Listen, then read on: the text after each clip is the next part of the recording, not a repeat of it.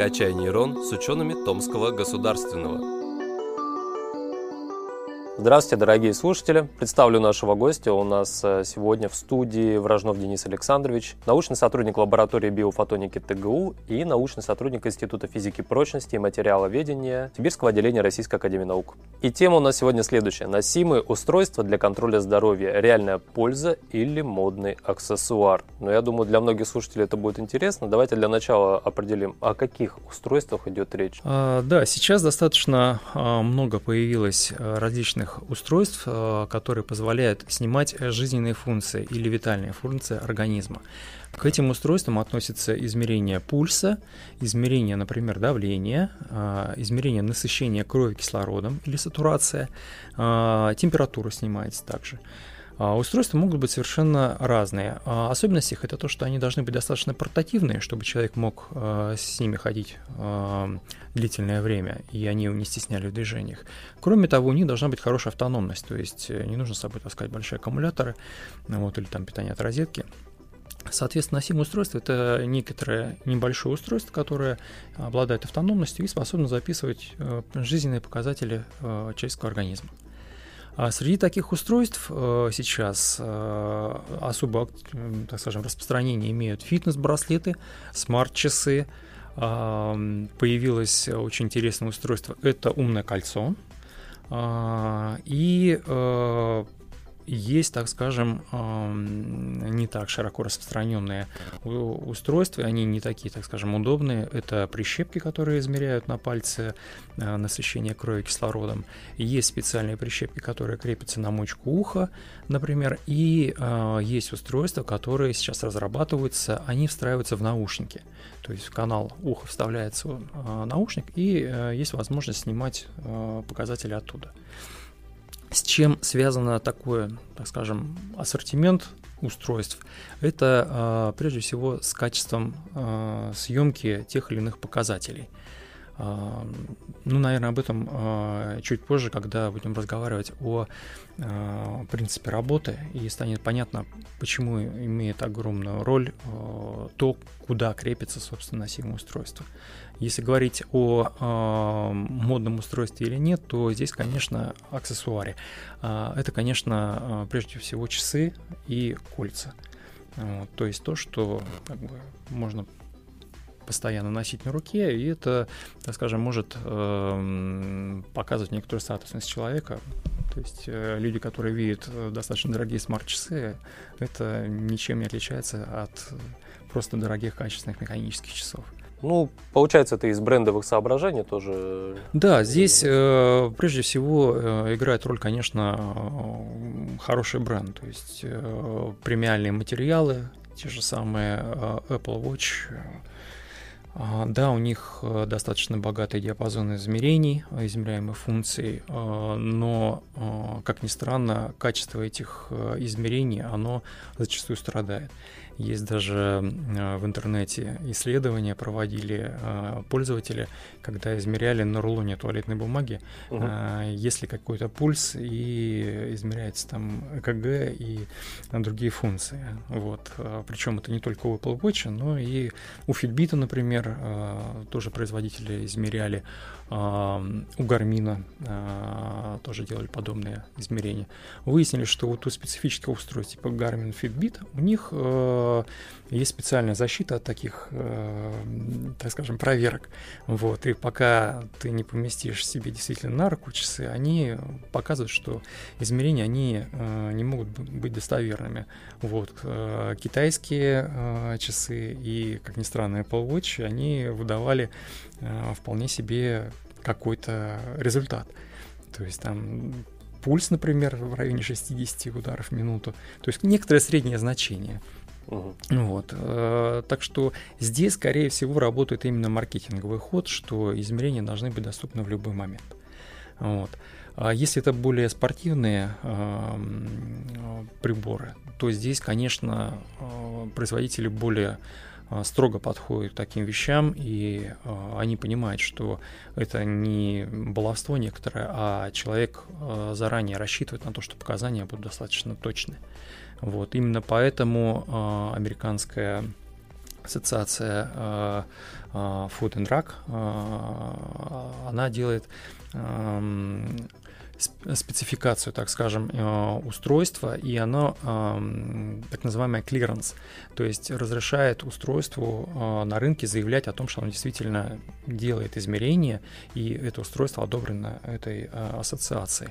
Вот. И большинство устройств на данный момент, в частности, измерения насыщение крови кислородом, ЭКГ а, и давление, они эту спецификацию не прошли. То есть э, реально доверять этим данным э, врачи и специалисты они не советуют. Вот. Э, связано это э, прежде всего с тем, что э, есть, так скажем, стандарты, как требуется измерять те или иные показатели. Например, когда мы говорим об измерении давления, то есть специальная, так скажем, процедура. Это не просто надели манжету на руку, вот, приложили стетоскоп и послушали пульсацию. Вот, когда в определенное давление пережимает, у вас слышно удары э, сердца. Вот. Здесь э, эта процедура, она на самом деле должна повторяться несколько раз. Человек должен быть в определенном положении, то есть сидячее у него положение, рука э, зафиксирована к телу, вот, нельзя ее двигать куда попало. Соответственно, э, повторить все то же самое на носимом браслете, это очень проблематично. Например, компания Amron, она зарегистрировала и прошла вот сертификацию по измерению давления. У них часы, э, как смарт-часы выглядят. Вот. И э, браслет, который позволяет замерять как раз осциллометрическим способом давления, он э, надувается и спускается. То есть, как низкорассудки можно измерить давление таким способом. Вот. Этот прибор, да, он прошел сертификацию, когда мы говорим об а, оптических способах измерения, то есть полностью неинвазивных. Здесь э, все зависит от э, множества факторов, как человек э, движется, там, какая температура тела у него, а, что на улице э, с погодой происходит. В общем, а, зависимости очень много. И а, такие показатели, они, естественно, учитываются в этой ассоциации, и они не дают э, сертификацию для данных устройств. Вот это что касается модных угу. устройств, то есть не все модные устройства. Но тем не менее эти устройства выходят на рынок, и производители ну, и производители мелким шрифтом на своем сайте пишут, что данное mm-hmm. устройство, э, эти показания, они предназначены только для, э, так скажем, информативности. Э, ну, некоторую информацию предоставляет о состоянии человека, вот, и ни в коем случае не служит э, достоверными показателями самочувствия человека. Ну, разумеется, при продвижении товара такие вещи умалчиваются. Они, естественно, мелким шрифтом внизу сайта написаны, и, так скажем, понять верить или нет, здесь э, очень сложно. Опять же, э, понятно, что целевая аудитория для э, данных устройств – это молодые люди. Ну, я скажем, молодые, там, 40 лет – это тоже молодой человек, у которого организм еще вполне себе не дошел до тех критических отметок, когда показатели жизненные, они играют существенную роль. То есть, грубо говоря, у человека, у которого там до 40 лет, который занимается регулярно спортом, у него показатели примерно в норме. То есть отследить для него э, изменение пульса там, на 10 ударов, ну это не так важно, не так критично. Если мы говорим о пожилом человеке, то здесь совершенно другая ситуация. Если у человека пожилого внезапно пульс подскочил там, до 160 ударов в минуту, а он нагрузку никакую не делает, то это, конечно, показатель от того, что надо бить тревогу и срочно вызывать врача. Вот. И для пожилых людей, естественно, э, так скажем, мод, это не модный аксессуар, это жизненная необходимость. И такие устройства, они должны проходить э, медицинскую сертификацию. Иначе просто э, рискуете, так скажем, либо самое э, легкая, э, так скажем, неприятность это то, что вы будете беспокоить врача постоянно, что у вас там скачет давление или э, пульс ведет себя нехорошо. Вот. Самое э, тяжелое последствие это то, что вы будете верить, что с вами все хорошо, а у вас э, значения ваших жизненных показателей они могут находиться на критическом уровне. Угу. Вот, просто потому что у вас неплотно прилегает устройство, потому что, например, оптические э, методы съемки, они устроены таким образом, что там обычно стоит несколько светодиодов, вот, которые работают на разной длине волны. Они э, посылают сигнал э, молекулы специфической, например, гемоглобин с кислородом, он э, на определенной частоте хорошо поглощает, на другой частоте он хорошо отражает. Соответственно, на разнице поглощенного и отраженного сигнала работает данное устройство. Просто считает, сколько у нас отразилось света от гемоглобина насыщенного кислородом, сколько отразилось от гемоглобина ненасыщенного кислородом. Посчитали отношения, получили, собственно, необходимую величину насыщения крови кислородом. Если у вас отошел браслет, у вас количество света, проходящего через воздух, совершенно будет другое. Количество рассеянного света будет другое. Вы получите совершенно недостоверные э, показатели. Прищепку, когда на палец надеваете, который считает, например, э, сатурацию, то есть насыщение крови кислородом, она не только хорошо фиксируется на пальце, кроме того, она еще смотрит, если у вас пульсовая волна, то есть пульс меряет. Если у вас действительно крепко сидит на пальце прищепка, то вы фиксируете несколько показателей, и, соответственно, данным можно доверять. И такие приборы, они проходят спецсертификацию медицинскую, э, и угу. можно употреблять и дома и для спорта в том числе. Ну, в отличие от тех же часов. В отличие от тех же часов, если у вас браслет болтается на руке, то mm. говорить о достоверных показаниях э, практически не имеет смысла. Ну, то есть тут еще и грамотно эксплуатировать нужно. Безусловно. Их нельзя сильно пережимать, потому что если вы сильно пережимаете, у вас кровоток начинает нарушаться.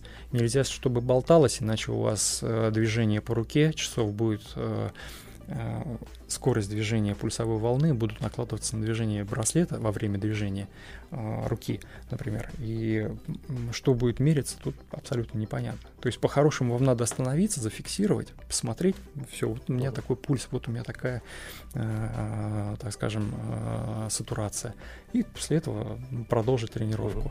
А как, скорее всего, поведет себя такой аксессуар, который надет на 80-летнюю бабушку, надет правильно, все, э, все зафиксировано, и э, у бабушки резко подскочило давление, он это будет отображать? Вообще да. Вообще именно э, на этом и строится рынок носимых устройств для пожилых людей. То есть это а, очень... то есть это отдельная категория даже есть? Конечно. Ну. Это очень горячая тема, например, в Америке, где подобные устройства для пожилых людей, они крайне распространены. Кроме того, они э, измеряют не только жизненные показатели, но и вообще э, трекер, э, что человек делает. И самое полезное от этих устройств это то, что они являются долгосрочными фиксаторами информации. То есть вы меряете не только в данный момент – но вы имеете полный расклад, что у вас происходит в течение дня. Вы понимаете, что вы хорошо спите, плохо спите, как у вас э, в зависимости от э, времени суток э, сердце себя ведет. И если у вас идет планомерное даже изменение вашего состояния, то все равно прибор фиксирует. То есть в чем сложность фиксации изменения состояния человека? А, со временем у него очень хорошо работает механизм компенсации различных нарушений. То есть э, у вас даже если какое-то пошло нарушение, ваш организм старается как-то скомпенсировать его с течением времени. Вот. До того момента, пока он уже ничего не может делать, и тогда наступает резко, резко грубо говоря, ухудшение. Вот. А когда у вас есть подобный аксессуар, в течение длительного времени вы производите съемку. Он запоминает, что у вас ежедневно вот такие вот параметры вашей жизни, жизнедеятельности. Вот. И если у вас изменение этих параметров внезапно начинает изменяться, это все можно зафиксировать. И это очень хороший показатель именно для э, долгосрочного анализа медицинских данных. И эти данные, они очень важны э, именно для медицины. То есть э, проблема в том, чтобы заставить человека постоянно носить э, датчики, чтобы можно было снять полезную информацию, и в медицине можно было бы их проанализировать. Поскольку это модный аксессуар, их люди носят с удовольствием, снимают датчики. Если еще и эти данные передавать, то получится совершенно э, новый э, материал для анализа. Кстати, э, вот теме коронавируса, провели исследование. По-моему, больше двух тысяч человек носили, студентов носили смарт-часы, регистрировали у них показатели и обнаружили, что эти показатели при заболевании человека коронавирусом, они меняются. То есть даже нося смарт-браслет, имея Э, специальную программу, можно зафиксировать свое изменение, ухудшение своего здоровья и вот такую неприятную болячку э, вполне можно поймать. Конечно, здесь есть э, такие особенности, как ну, в этих исследованиях не учитывается, например, насколько э, тяжелая форма была у человека вот этого коронавируса. То есть есть же бессимптомное течение болезни, вот, есть э, сильно ухудшенное. Если у человека это явно проявляется, зачем ему, собственно говоря, э, ну, так, да, так, так, такая информация, если ему и так понятно. Если это бессимптомно фиксируется, это совершенно другой разговор, и это действительно полезная вещь. Вот. И здесь, опять же, интересный э, момент, то, что э, для э, носимых устройств сошлись, собственно, несколько факторов, почему они стали популярны. То есть, во-первых, миниатюризации. То есть они стали достаточно маленькие, достаточно легкие, чтобы носить их, и можно было не замечать их круглосуточно. А второй момент – хорошая автономность. То есть одно дело, когда часы заряжать раз в сутки, другое дело, когда ты раз в неделю их приложил на ночь, они у тебя зарядились, и проблем нет с этим. А третий момент – это появление новых методов анализа данных, в том числе машинного обучения, которые позволили построить э, сложные модели для того, чтобы вот зафиксировать как раз долговременные изменения состояния человека. То есть одно дело, когда мы посмотрели среднее значение за час, другое дело, когда мы построили изменения средних значений по часам в сутках и вывели там ежемесячную, например, тенденцию, как у человека ведет себя э, здоровье э, в разные дни месяца. Вот. Совершенно, э, так скажем, уникальный а, данные, уникальный опыт и комбинация таких методов и а, аппаратных возможностей, она, собственно, позволяет вывести наше здравоохранение на совершенно новый уровень. Вот. Но тут есть еще над чем работать при создании. Безусловно, приборов. если измерение, а, оптическое измерение, сейчас говорю, то есть когда мы светодиодами подсвечиваем, например, если вот такие оптические измерения, они как правило, не сложны. То есть устройство достаточно простое, что два светодиода э, поставили счетчик, ничего сложного здесь нет. То э, дьявол, как говорится, кроется в деталях. Э, избежать э, артефактов движения. То есть, когда часы находятся в движении, смарт-часы, нужно это все дело э, погрешности эти убрать. Когда человек находится в движении, это тоже приводит к изменениям его э, состояния температура наружного воздуха, у вас изменяется проницаемость тканей, у вас сокращается диаметр сосудов, кровоток начинает хуже, это все оказывает влияние. Вот эти все факторы, чтобы учесть и посчитать действительно э, реальное значение ваших жизненных показателей, вот в этом как раз и состоит уникальность задачи и самая ее сложность, почему э, все производители, они же не пишут алгоритмы, как они это считают, потому что буквально каждая мелочь, как измерить тот или иной показатель, в каких условиях, вот, э, оказывает огромное влияние на точность измерений. И это то, э, тот патент, который, грубо говоря, держит компания в своих руках и ни в коем случае не хочет отдавать. Вот. Э, примером, кстати, служат э, иски, э, насколько я помню, компания Massimo, калифорнийская, с Philips судилась как раз из-за датчиков в носимых устройствах используемых. Вот, потому что они, Philips якобы украл идею, как работает алгоритм вот в этом датчике. Поэтому Philips вынужден был пойти на покупку лицензии заплатить большие отступные деньги, чтобы э, эти датчики можно было использовать.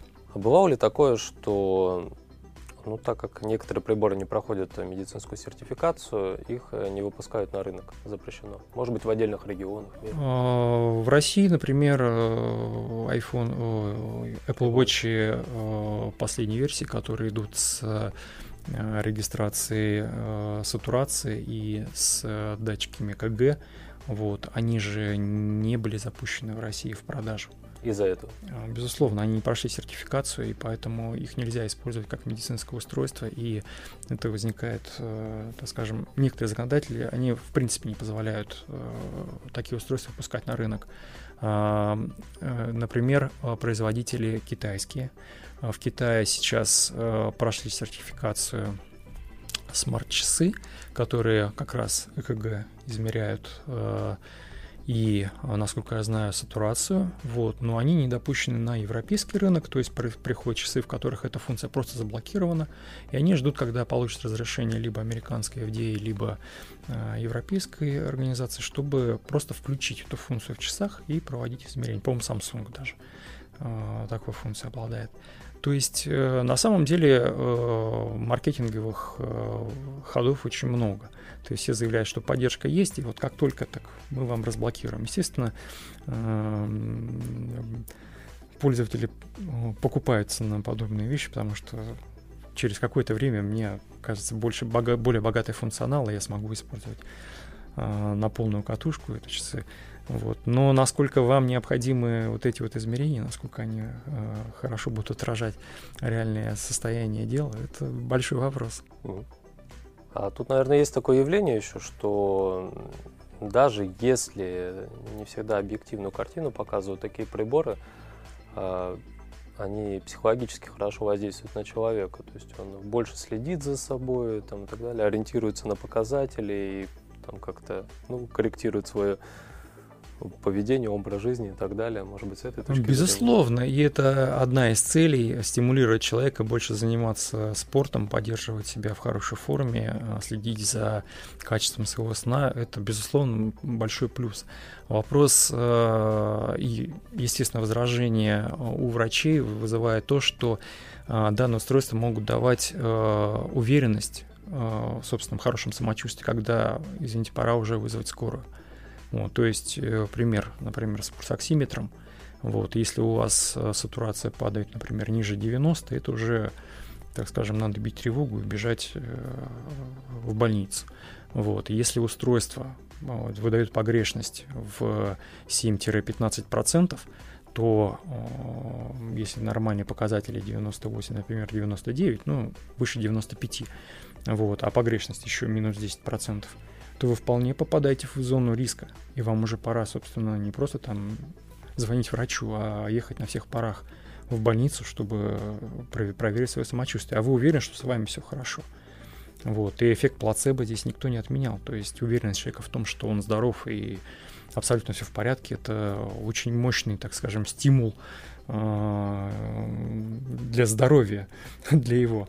Хотя на самом деле э, так скажем, требуется проводить анализ и смотреть за его самочувствием. Поэтому здесь палка о двух концах, я бы сказал. Так, Денис Александрович, э, нам тут э, наши слушатели постоянные э, тоже присылали вопросы, когда мы сообщили, что вы у нас будете. Вот такой вопрос про работу пульсометров на тренажер, беговая дорожка, велотренажер. Можно ли верить цифрам на табло? А, смотрите, э, что касается пульса, измерения пульса, то здесь технология достаточно простая и она хорошо отработана. То есть пульсовая волна, она регистрируется как оптически хорошо, так и э, так скажем, дистанционные средства измерения, они тоже прекрасно регистрируют пульсовые волны. Вот, вплоть до того, что можно на телефоне э, сделать приложение, которое будет регистрировать микроскопические изменения э, цвета лица, оттенка кожи. Вот. И эти микроскопические изменения, они соответствуют как раз сердцебиению. То есть пульсовая волна изменяет ширину капилляров, у вас приливает кровь к лицу, вот, и э, возникает эффект, что э, пульсация идет цвета. И это видно замечательно на смартфоне. То есть никаких проблем здесь нет. И точность измерения пульса, она достаточно хорошая. Вот. Э, опять же, эм, так скажем, критических значений э, достичь э, ну, весьма сложно. То есть, если у вас пульс 160 возникнет, а это критическое значение, например, для оптических методов измерений, потому что слишком э, маленькое расстояние между э, датчиками и пульсовая волна, она очень быстро проходит это расстояние и нет возможности точно зафиксировать его. Вот. Для человека, который, так скажем, занимается спортом, 160 пульс это очень серьезный, так скажем, показатель.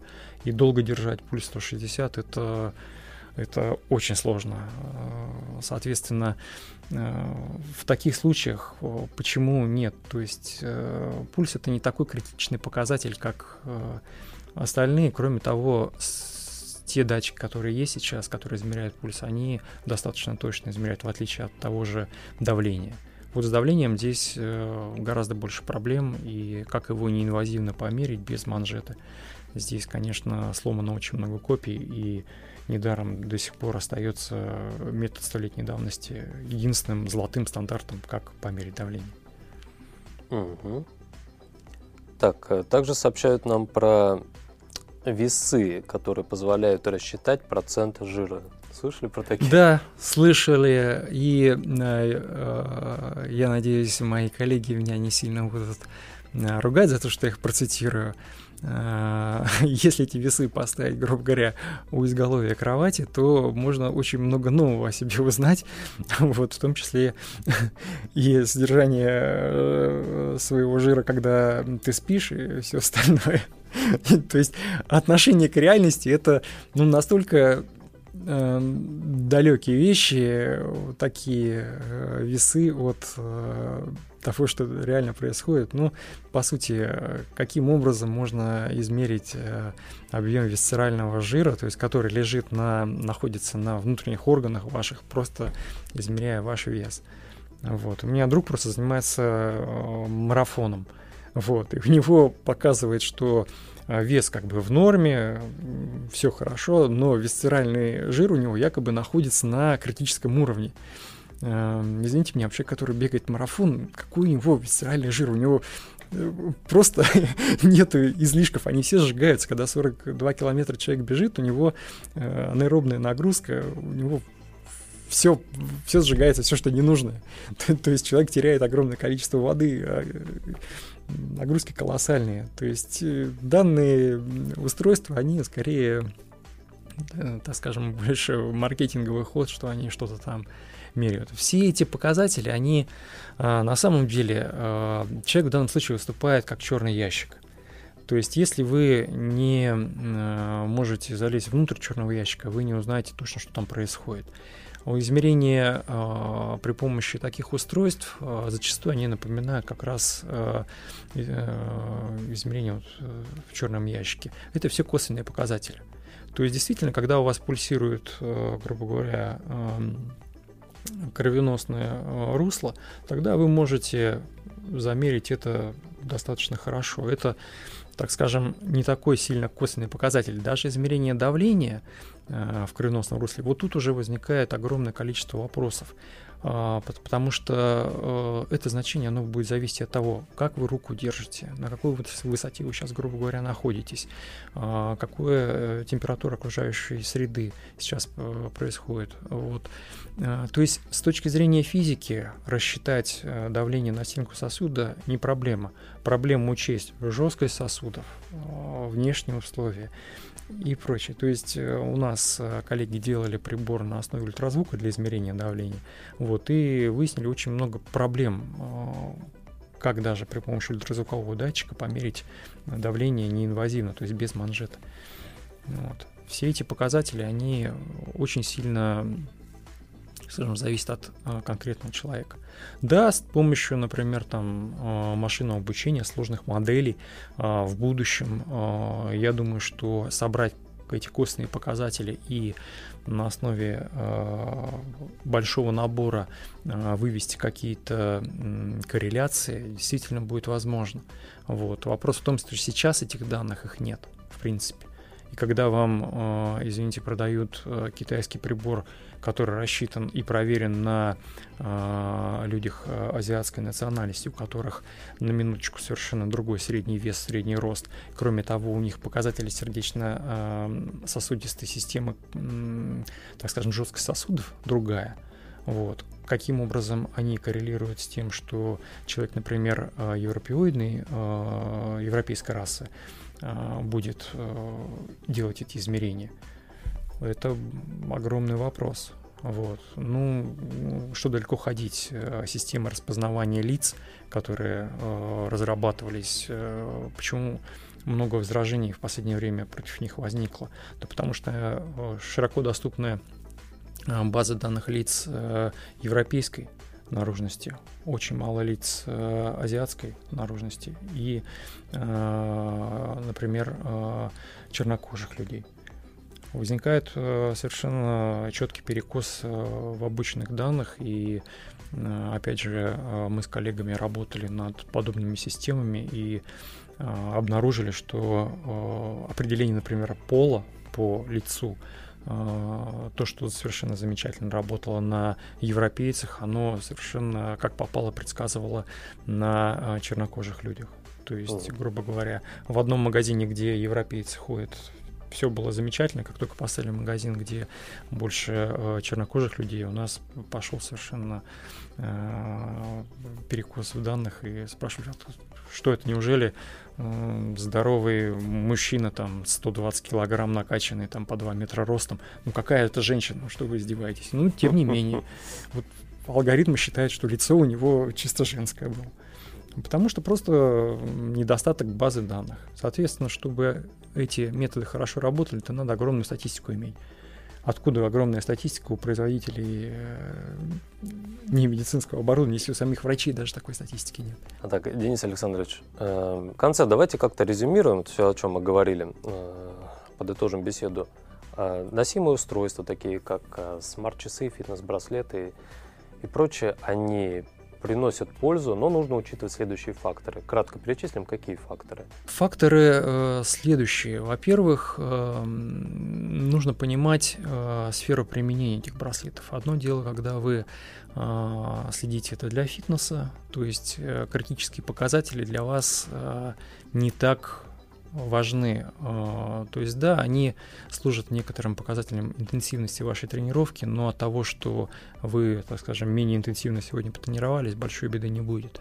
Если э, это именно прибор, который оценивает ваше э, самочувствие, и от этого зависит, собственно, обратитесь вы к врачу или нет, то здесь нужно, конечно, брать устройства, которые прошли сертификацию, и пусть это будет не модно, но пусть это будет достоверно. Э, лучше лишний раз здесь, э, как говорится, обратить внимание на свое здоровье, особенно с учетом пандемии, чем, э, так скажем, безразборно доверять приборам и надеяться, что авось пронесет.